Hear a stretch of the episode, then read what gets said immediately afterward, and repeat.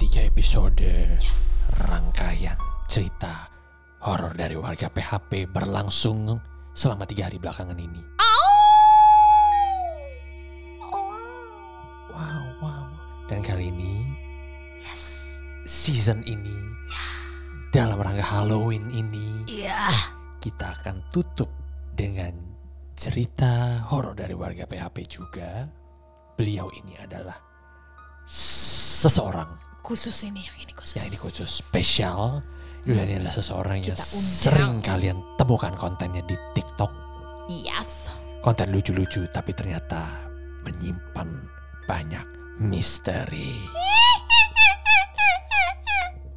Setiap episode horor lo ketawa begitu lagi nggak kreatif. Tadi Ganti. udah, au, oh, au, udah kan. Iya.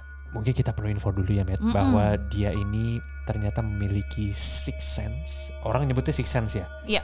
Atau juga Kayaknya dia bisa disebut six seven banyak banget. six seven banyak Mm-mm. banget ya. Bisa dilihat nanti dari ceritanya. Betul sekali. Dan dia dia memiliki kepekaan yang luar biasa terhadap dimensi yang lain. Goib, alam goib. Dan berikut dia akan share kisahnya. Sebenarnya banyak ceritanya ya, ada ribuan cerita. Tapi kebetulan memang eh, dia udah disclaimer juga bahwa tidak semua cerita itu bisa di-share. Mm-mm, Jadi di ada beberapa yang cerita ke kita tapi nggak bisa di-share melalui publik. Mm-mm. Mungkin bisa share secara personal. Yes. Maka dari itu Panggil aja. Sania Leonardo. Panggil aku Bambang. Bang. Bang. Satenya 500 tusuk, Bang.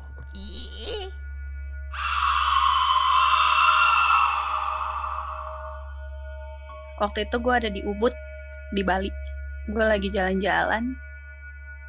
Terus gue nginep sama sa- di salah satu villa. Villa ini memang nggak pernah gue expose di mana-mana karena gue tahu ini mengerikan untuk gue karena bukan mengerikan kayak gimana ya karena ini jahil semua di situ gitu. Pernah waktu itu kita baru buka pintu tiba-tiba muncul sosok gede tinggi besar hitam laki-laki. Rambut pendek badannya gempal gede gitu dan dia nggak pakai baju atasnya. Bawahnya tuh kayak sarung apa celana pendek entah. Pokoknya bawahnya itu dia pakai kayaknya sarung deh. Terus dia cuman ngeliat gue terus dia kasih peringatan tapi bukan peringatan dalam artian kata-kata tapi peringatan cuman kayak tatapan oke lo nggak harus nggak boleh lama-lama lo di sini gitu. Sampailah masuk di pintu pintu langsung view-nya tuh kolam renang terus uh, kursi-kursi santai gitu baru di belakang kolam renang itu ada kamar terus masuk ke dalam lagi baru ada kamar yang satunya. Nah gue itu tidur di kamar satunya di paling belakang. Pas gue mandi ada satu kuntilanak di belakang gue. Dia nggak suka gue di situ. Gue bilang gue cuman nginep semalam tapi dia masih nggak suka. Tiba-tiba dia pergi terus karena gue waktu itu nginep sama sama temen gue temen gue dibisikin. Pergi pergi pergi. Gue mulai nggak suka gue mulai marah. Tiba-tiba jerak lampu dimatiin sama mereka. Tapi ruangan yang lain lampunya masih nyala. Padahal kalau kita tanya sama penjaga pintu sama penjaga villanya itu satu satu jalur semua lampu itu mati mendengar semua banyak banget suara anak kecil di, di, di luar kamar gue yang lalu lalang lalu ketawa-ketawa mau ngajak main. Gue memberanikan diri untuk stay dalam kamar dan teman gue mencari saklarnya untuk naikin listriknya. Tapi ternyata satu jalur entah kenapa listriknya itu masih nyala posisinya tapi kamar gue doang yang enggak nyala. Terus dipanggilin sama orangnya tiba-tiba lampu itu nyala entah kenapa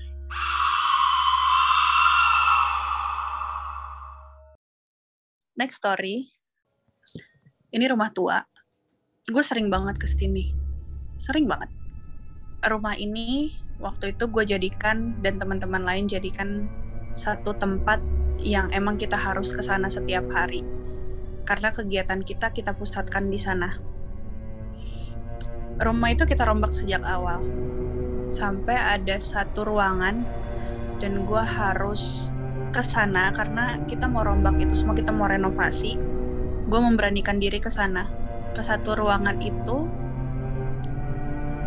pas gue buka tempatnya penuh sama arsip-arsip buku dan barang-barang peninggalan bahkan gue ketemu ada satu tengkorak di sana. Tapi yang menarik untuk gue adalah ya hantunya banyak banget salah satu yang yang gue menarik banget perhatian gue saat itu adalah sosok ini adalah masih sosok yang berdarah-darah tubuhnya kurus, kering, dan juga dia ngerayap di atas plafon. Tiba-tiba dia ke sebelah gue, terus dia cuman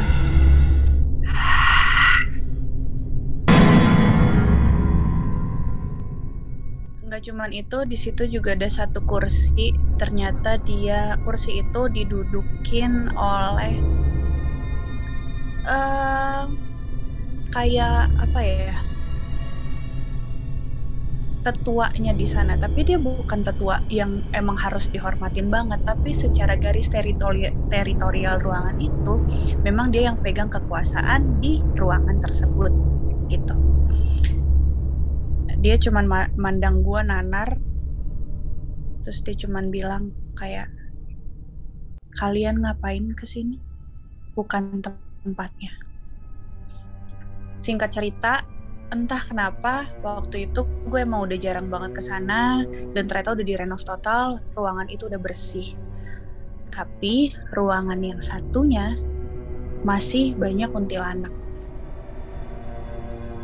gue sempat ngobrol sama salah satu kuntilanak di situ dan ternyata dia korban kecelakaan sama pacarnya.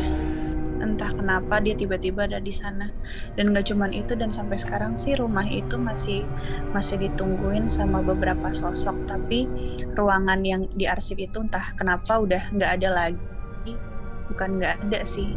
Lebih dibandingkan yang sebelum-sebelumnya dan gue menemukan juga di dekat ruangan itu kan ada lorong. Ada satu ibu tua rambut panjang tapi dia baik wangi. Tapi kalau dia nggak suka dia keluarin matanya itu hitam banget. Terus dia bisa teriak kayak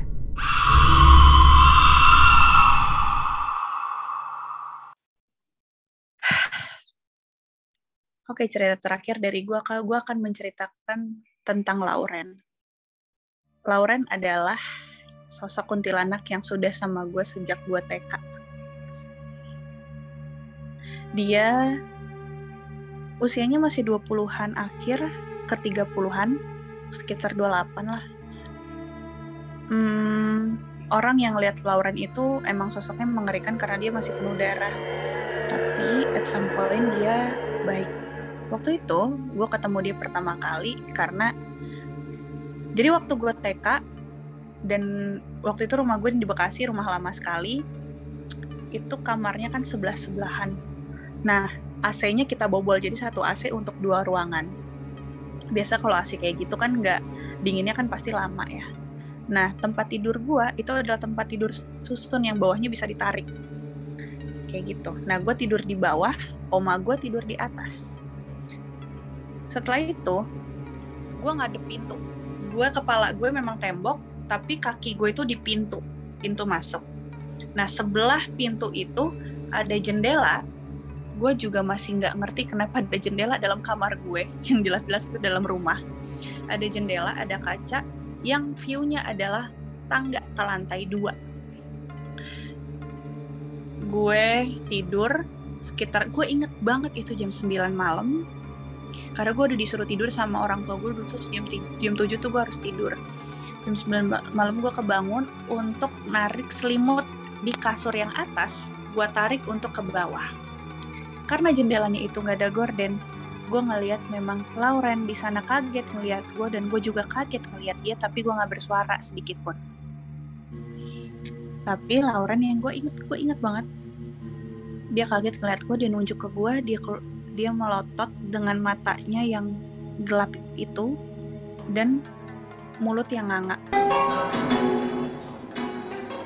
Lalu gue tidur lagi. Besokan harinya gue bilang ke keluarga kayak di siapa lagi setelah kita yang tinggal di rumah ini yang ada di sini? Terus keluarga bilang kayak ya emang cuman kita berempat which is bokap nyokap oma dan gua. Tapi gue bilang kenapa selalu ada perempuan di sebelah sana keluarga gue mulai menyadari kalau gue ini tanda kutip agak berbeda. Sampai taman depan rumah gue tuh ada kolam ikan yang bisa didudukin pinggirannya dan oma gue tuh selalu ngeliat daerah-daerah situ dan gue melihat juga Lauren sering banget main-main air sama duduk di sana.